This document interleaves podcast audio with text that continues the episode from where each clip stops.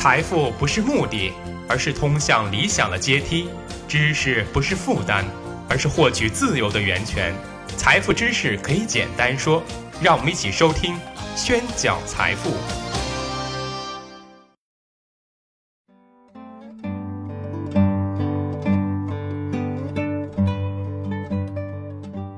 全球瞩目的巴菲特2017年股东大会在这个月初就成功落幕了。伯克希尔主席兼 CEO 巴菲特以及副主席芒格在接近八个小时的过程中，回答了股东的诸多问题，涉及到投资、理财、公司管理、美国经济、全球发展等方方面面。那么，其中有投资者问道：“巴菲特的成功秘密是什么？”巴菲特这样回答道：“人生就像滚雪球，重要的是发现很湿的雪和很长的坡。”很湿的雪就是你的收益率，很长的坡就是复利的增长时间。复利，重复的复，利润的利，也就是重复利用利润。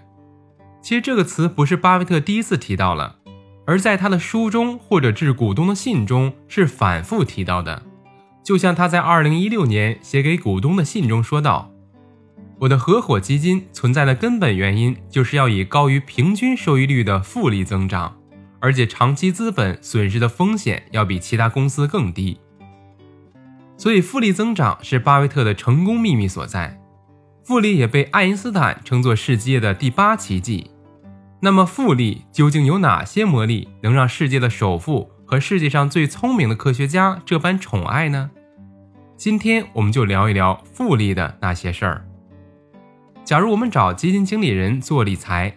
他提供给我们的年化收益是百分之十的理财产品，那么一百万的年收益就是十万。那么第二年继续做，资产是多少呢？有人说是一百二十万，不对，是一百二十一万。因为第二年的收益周期内啊，你除了本金又加入了收益，这个收益就会继续帮你盈利。所以一百万年化收益百分之十，那么第二年的资产呢就变成了一百二十一万。这就是复利。有人说，区区多出一万而已啊，没有什么大不了的。那接下来我们讲一个小故事，帮助大家重新判断一下。说有一个爱下国际象棋的国王，棋艺高超，从未遇到敌手。为了找到对手呢，他下了一份诏书，不管是谁，只要下赢了国王，国王就答应他任何一个要求。一个年轻人来到皇宫，要求与国王下棋。紧张的激战后啊，年轻人赢了国王。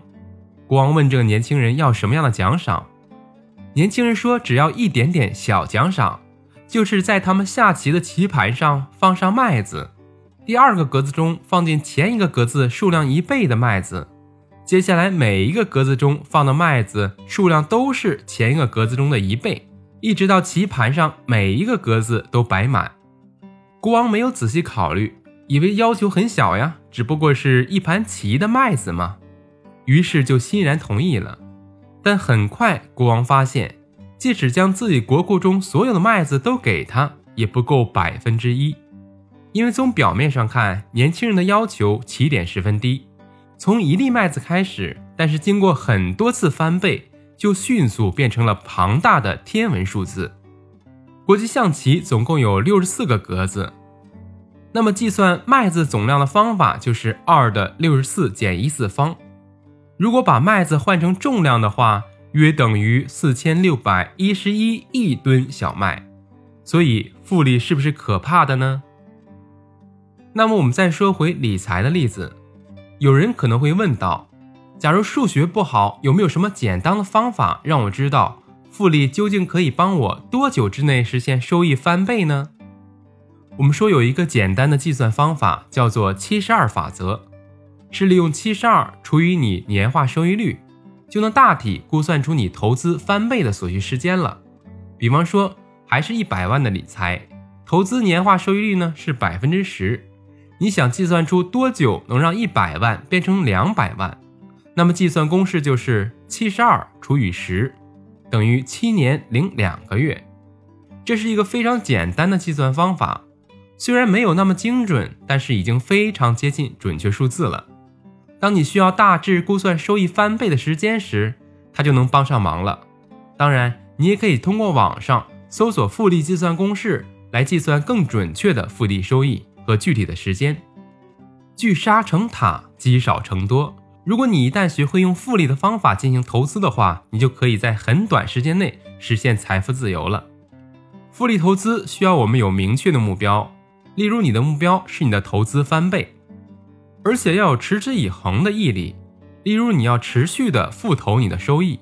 最后呢，你要有长久的耐心，那么七八年后你就能实现财富目标了。理财如此，其实我们的人生也是如此。我们每个人每天都有一笔不菲的投资资金，谁都不多也不少，那就是时间。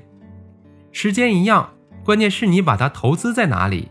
有的人把时间投在学习和工作中，有的人把时间投在家庭中，有人则把时间投入到享乐中。似乎每一天的投资没有任何效果，或者没有任何改变。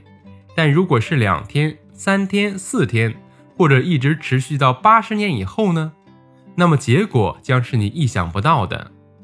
就像早起早睡一样，假如你从二十岁开始，你把每天八个小时的睡眠时间缩短到六个小时，那么到了八十岁的时候，你将比同龄人多享受五年零七天的自由时间。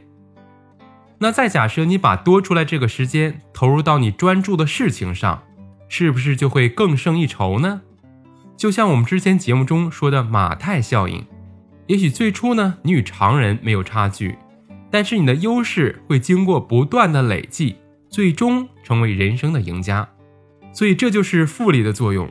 长久以往，我们通过时间的累积和优势的累积，会把起初的一个小雪球越滚越大。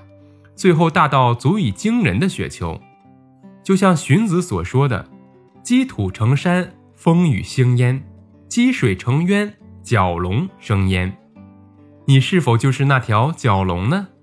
感谢大家的收听，我是张学成。